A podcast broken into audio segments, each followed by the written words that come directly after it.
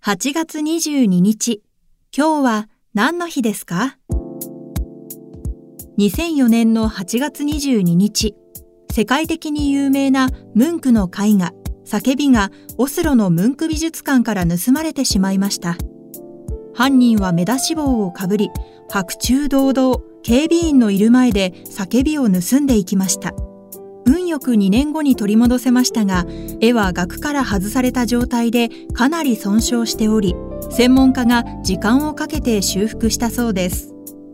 ちなみに他の名画も昔から盗難被害に遭うことが多く、レオナルド・ダ・ヴィンチのモナリザもせんきゅうひゃくじゅういちねんのはちがつにじゅうににち、盗難が発覚。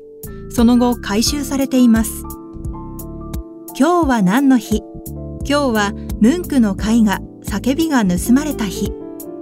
ナビゲーターは私、加藤綾乃が務めました。また明日、お耳にかかりましょう。